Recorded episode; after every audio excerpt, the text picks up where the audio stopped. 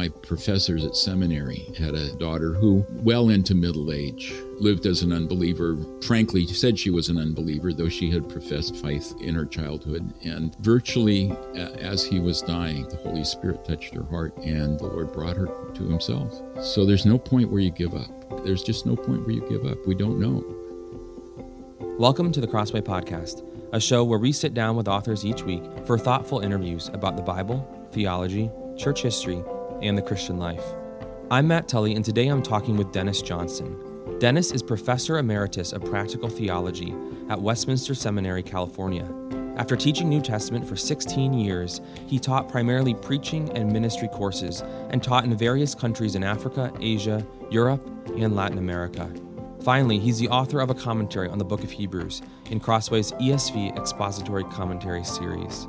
Today, Dennis and I discuss Hebrews 6, verses 4 to 6, one of the New Testament's most famous and debated warning passages, a section of Scripture that many people think teaches that Christians can lose their salvation. He explains why he doesn't think that's what the author of Hebrews was saying, and whether or not we can be certain about our own salvation. Let's get started. Well, Dennis, thank you so much for joining us today on the Crossway podcast. Well, thank you for inviting me. So, at some point in life, I think most of us will know someone, maybe a friend or a family member or even a spiritual mentor, who will turn away from what once seemed like a vibrant faith and maybe even going so far as to uh, leave their church or leave their family or maybe even renounce Christ altogether.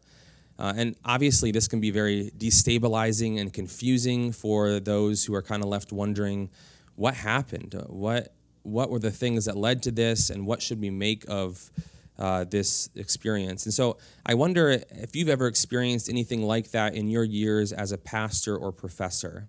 Well, I have, and um, actually, one thing that actually comes to my mind is as I've taught Hebrews over the years, I had a student some years ago who was um, strong believer um, but was troubled by his past because he remembered being a strong believer in his high school years and then renouncing what he professed to believe uh, in his college years and for some few years of his uh, later, I mean, young adult life, uh, and then and then the Lord brought him back, and he he wondered if he had committed the kind of irreversible apostasy that Hebrews 6 talks about. Uh, so I think of him whenever I turn to this passage, um, because as I obviously we don't know others' hearts, but as I saw him after that whole process, uh, his heart for the Lord was true. And I said, I don't, I don't know what was going on with you in your college years. I can't say, um, but from the fruit I see now, uh, I'm confident that you did not commit that form of apostasy that Hebrews 6 is talking about, from which it is impossible for people to be renewed to repentance. So I've had that experience. Um, yes, I've also known, you know, people who have walked, it seemed, with Christ uh, and have turned away as well. And it's it's it's heartbreaking. It's confusing. And as you said, it, it kind of makes us feel like what where did that come from and what did I miss? Or uh, I, I, I, I feel that distress. I have felt it from time to time, yeah. Sometimes I think it's hard for us to know how to talk with someone who has fallen away from Christ and uh, who, who once maybe was a strong believer as far as we could tell, and now they have rejected him. What practical advice would you offer to friends and family? I would say quite often we need to ask, um, and friends and family may know or may have a clue, uh, what is it about, frankly, Jesus' people that has hurt them in the past?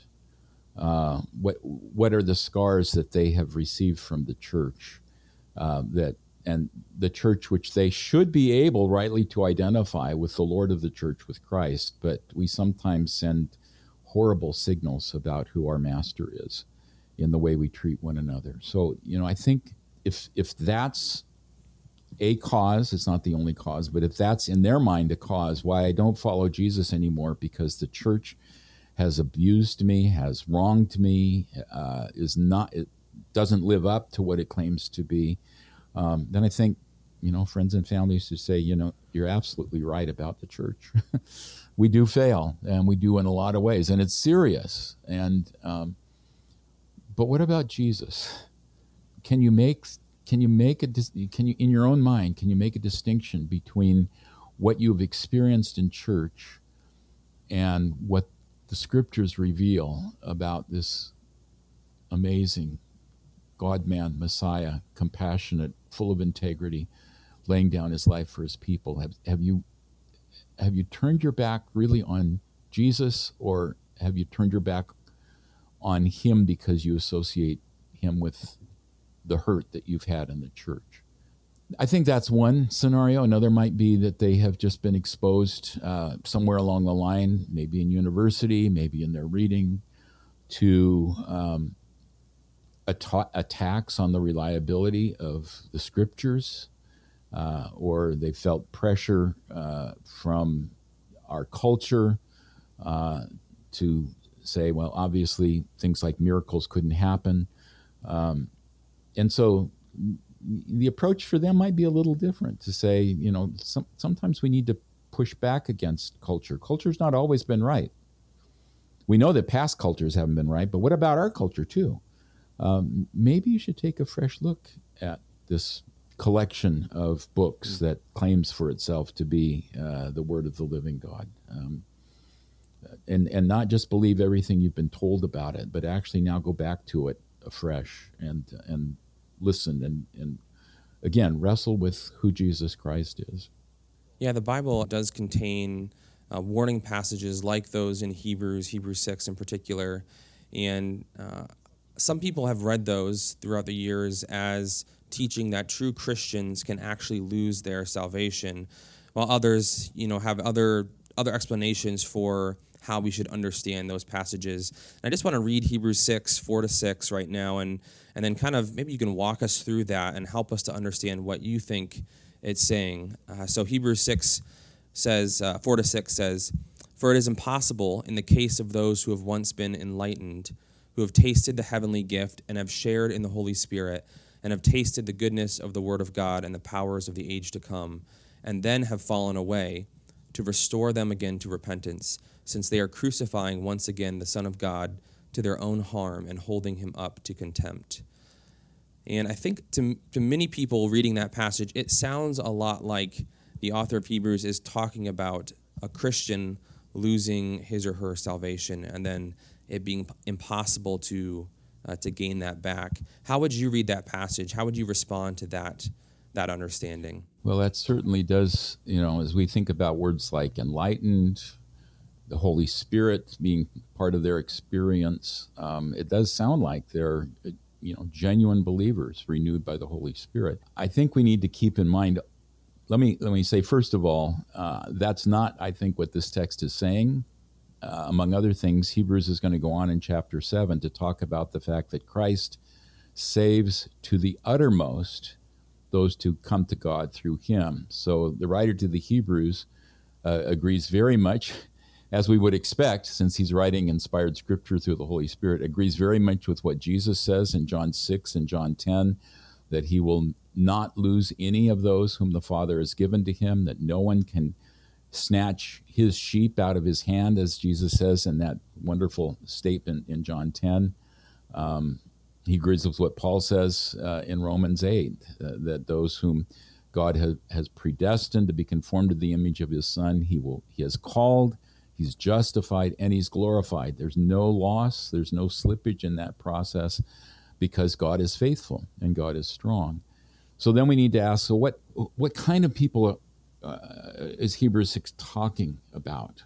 Since his point is not just that whoever these people are, they might fall away, but his point really is if these people fall away from whatever they were before, or whatever their position, relation with the Christian community, the Christian faith was before, it's impossible to renew them, to restore them to repentance. That's his point, that there is a, a point of no return. Uh, what's he talking about? As I have wrestled with this text, uh, I'm persuaded that he's emphasizing that it is possible to be uh, a member of the Christian church, the Christian community, uh, and to be exposed to all the wonderful blessings that that entails uh, externally, we might say, temporally, uh, and yet not to have really taken hold of what those blessings point to in Christ, not having truly trusted in Christ.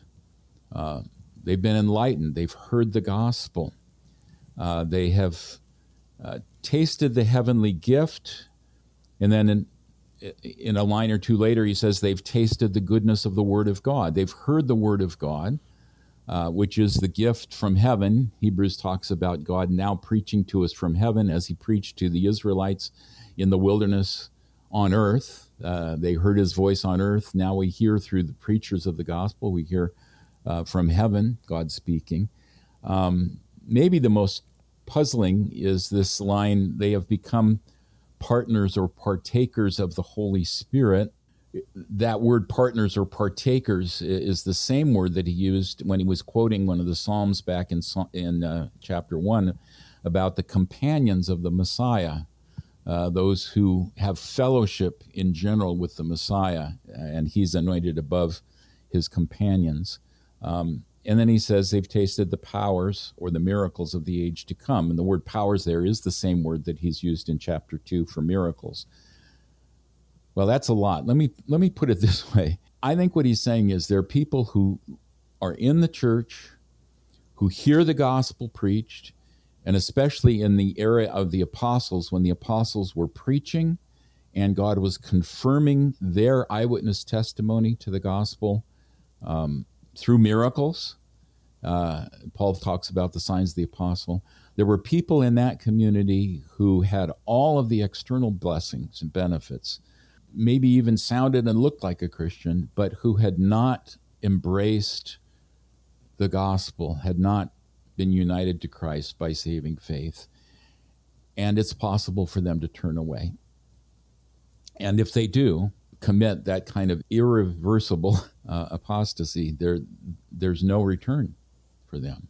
So you're saying this this passage is talking about people who have been, as you said early on, in the Christian community. So part of a visible Christian community have then been witness to and even experienced the, the benefits and the blessings of being a part of that community. And then it's when they deliberately turn away from from God and the gospel uh, that that is that's a situation that he's describing here. Is that is that right?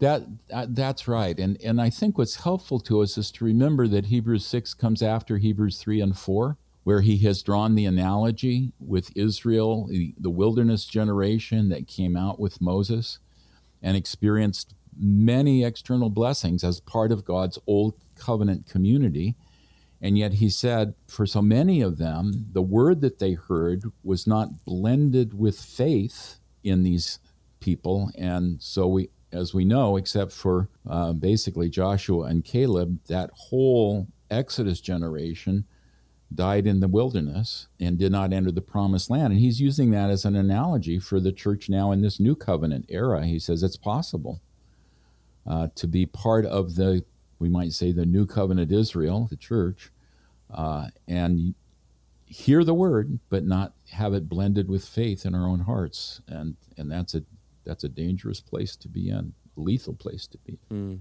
Yeah, I think one of the most tricky phrases, even in this passage, that I'd love to hear you speak to specifically is uh, when he says um, to restore them again to repentance.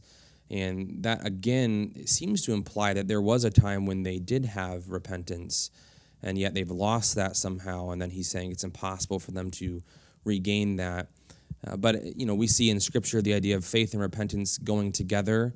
And so, how how is it that these people are uh, could have had repentance at one point, but it not be saving? That is a great question.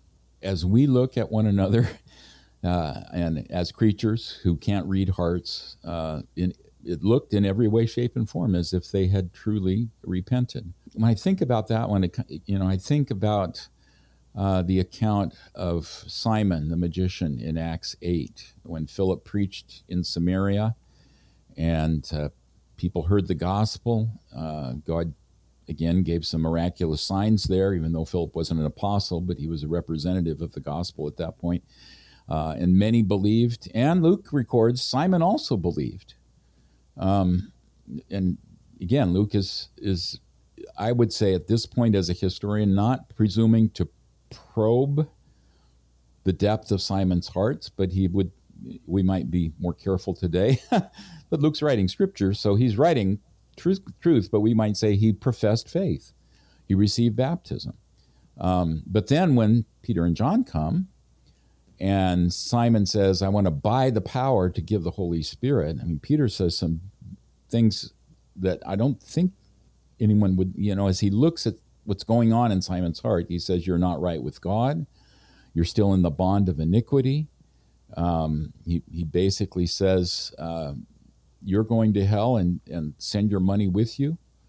Um, so Simon, at that point, and you know, Luke just records his final response saying, if you would pray, you know, Peter calls him to repentance, and then Simon says, "Pray for me that this won't happen." And we don't know quite what, whether that finally got through to him or whether he's just terrified of consequences. But the New Testament can speak that way at times, uh, describing people in terms of what they s- seem to be, and maybe even see themselves as being at a particular point.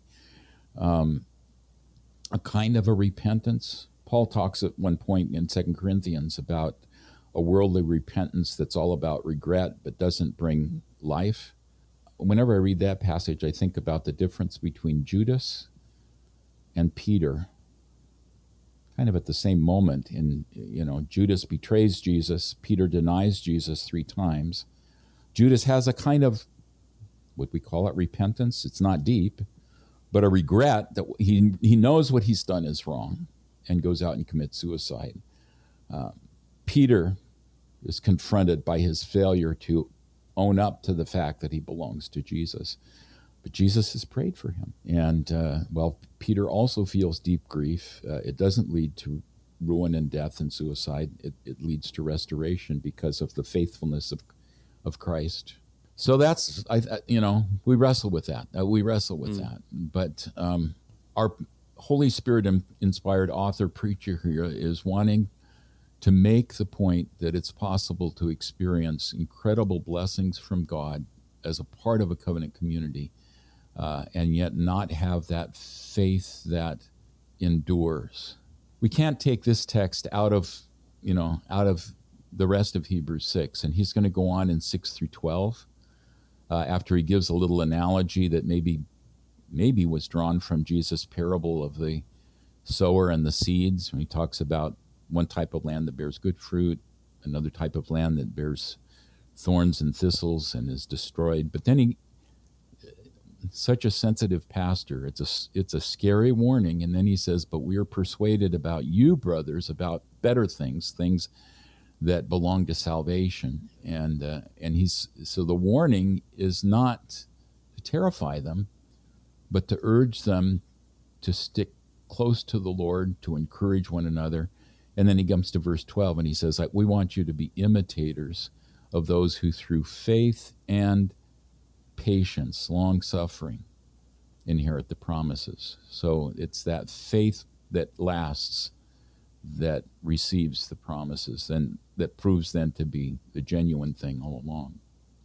Hmm. Yeah, so why do you think it is that he teaches here that it's impossible for those who have experienced the the blessings of the covenant community uh, and then walked away to be restored back to that? I mean, I, I think many of us could probably think of uh, even take the case of young people who grew up in the church, their their families, their their parents were believers. Um, they made a profession of faith at a younger age and and maybe flourished in uh, what seemed to be true faith in their earlier years, and then maybe in high school or in college, uh, walked away and got into things they shouldn't have been, and eventually ended up, you know, saying, "I'm not a Christian anymore." Is this passage teaching us that? There's just no hope for them at that point, that they are beyond redemption in some way? No, it is not teaching that. I mean, it is teaching that there is, in, in walking away from the faith, there is a point of no return, and you don't want to even get close to it. Um, but it is not teaching that you should give up because we don't know what God may yet do, and we don't we can't read hearts. We don't know what's what's going on in other people's hearts. Um, now, granted, Peter's repentance was quick after he denied Jesus three times, but the fact of the matter is, Jesus had said, "Anyone who denies me before men, I will deny before my Father in heaven." So we can't say that you know Peter's sin was minor and Judas's sin was major. It was Peter's sin was major, and uh, and yet there was a place, obviously, in the grace of God for Peter's repentance, and I think we should always have that kind of hope. I had uh, one of my one of my professors at seminary had a a daughter who, well into middle age, lived as an unbeliever. Frankly, said she was an unbeliever, though she had professed faith in her, in her childhood. And uh, virtually uh, as he was dying, uh, as the family gathered, um, the Holy Spirit touched her heart. And uh, her siblings rejoiced that uh, the Lord brought her to himself. Mm-hmm. So there's no point where you give up. I, there's just mm-hmm. no point where you give up. We don't know. So, what do you think uh, he means when he talks about that they're crucifying once again the Son of God to their own harm and holding him up to contempt? Uh, what's he getting at there? Basically, what he's saying is they professed to rely upon the atoning blood of Jesus Christ shed on the cross. Um, that that they profess that their forgiveness from God, their access to God, uh, now they were resting and trusting. That's what they said. They were trusting in Jesus Christ, no longer in all of those animal sacrifices that God had ordained in the Old Covenant that were intended, as Hebrews shows us so beautifully, to point to Christ. Uh, but now, presumably, especially for these Hebrew Christians, the temptation is to abandon their trust in Jesus, the Messiah, and uh, whether through pressure of family or through other pressures to just identify with first century Judaism to go back into the sacrificial system of the Old Testament.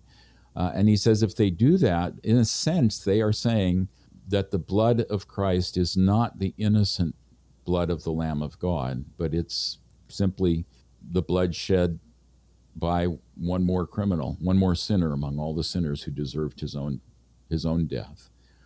So in effect, they're identifying themselves with those who were glad to crucify Jesus. Uh, um, and and that's he says it that way, obviously, because he believes that is what it, what they are doing. You know, that's the effect of their action. But he's saying that way for shock value. He said, "You really don't want to do that. You really don't want to do that."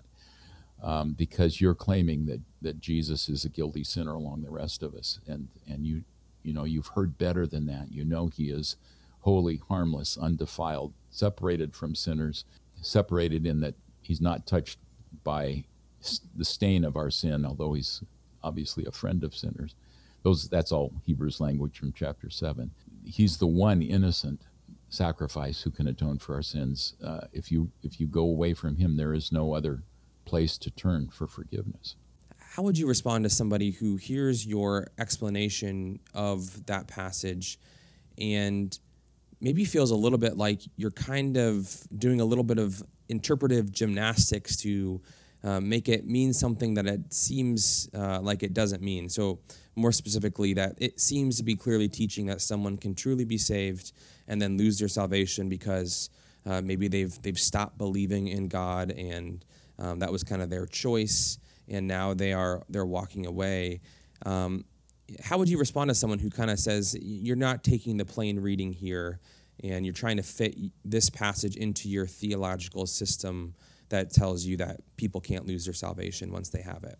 As i read hebrews as a whole uh, not just these few verses but the whole book of hebrews uh, do i come away with the impression that hebrews wants me to understand that uh, ultimately my salvation depends on my holding fast to the very end, apart from Christ holding me fast. Can Jesus let go? And I would say let's start with Hebrews uh, and let's go to Hebrews 7, where it talks about Christ uh, being able to save. Interesting phrase. We to the uttermost, completely. Uh, is it comprehensive or is it unendingly? The, the word that he used, the word, the phrase that he used there, kind of both, uh, because he's he's emphasizing the fact that Jesus' death brings once for all cleansing of conscience. It never his death never needs to be replaced or repeated, unlike the animal sacrifices of the Old Testament. So those who receive the benefit of Jesus' death receive complete and full forgiveness. So he's able to save to the uttermost those who come to God through him. And of course, in Hebrews 7, when he mentions that, he also says Christ is living forever to intercede for us. So if we're truly trusting in Christ, Christ is always praying for us at the Father's right hand. And surely the implication is that the Father is more than pleased to answer the Son's prayers for our perseverance. Um, Hebrews may even be tapping right into what Jesus said to Peter when Jesus announced that Peter would deny him. But Jesus said, I have prayed for you. So when you are restored, strengthen your brothers. So start with Hebrews. Um, but then don't take Hebrews 6, 4 through 6 out of, not only, don't take it out of the context of Hebrews, but let's not take it out of the context of the rest of the New Testament. Uh, and let's even hear Hebrews 4, 6, 4 through 6 in the context of the pastoral reassurance that comes right after it. We are persuaded of better things concerning you, brothers. We're talking about the possibility that someone could be part of the confessing Christian church and not be truly united to Christ in faith. But that's not what we see in you, in this congregation that he wrote to in the first century. We see a track record of loving the Lord, of serving his people. Later in chapter 10, he'll say, You're, You've been, you've already suffered in some ways. Uh, hasn't come to bloodshed for you who are still alive. You haven't suffered martyrdom, but you've suffered loss of property. You've identified with those who've been humiliated. We see lots of evidence of real saving faith. Um, so take heart and be assured. Yeah, I think that's what I'd say. Mm. And and I'd probably, mm. in love, gently push back and say, and now, if you read Hebrews 6 as saying that people can be truly, genuinely, savingly united to Jesus by faith and then walk away from it, now please help me understand then John 6 or John 10 or Romans 8, 28 to 30, how does that fit with the assurances that God gives us elsewhere that he holds on to his own? So it's hard not to feel a certain amount of personal fear and even anxiety after reading a passage like this, or maybe even particularly watching a friend or loved one walk away from God. And I wonder are passages like this meant to make us question our salvation? Is that the appropriate response? And if not, you know, how should we deal with those feelings as we read uh, the Bible? Yeah, I think I would not say that they're meant to make us question our salvation. Uh, although Paul in Second Corinthians says, uh, "Test yourselves to see whether you're in the faith." Uh, but I think he's doing that partly to the Corinthians rhetorically to say there's a lot of stuff going on among you that doesn't look very Christ-like. Uh, so look at yourself. But the the point of of a passages like these, I think it just fits in with Hebrews' whole emphasis on the fact that we persevere in our pilgrimage of faith.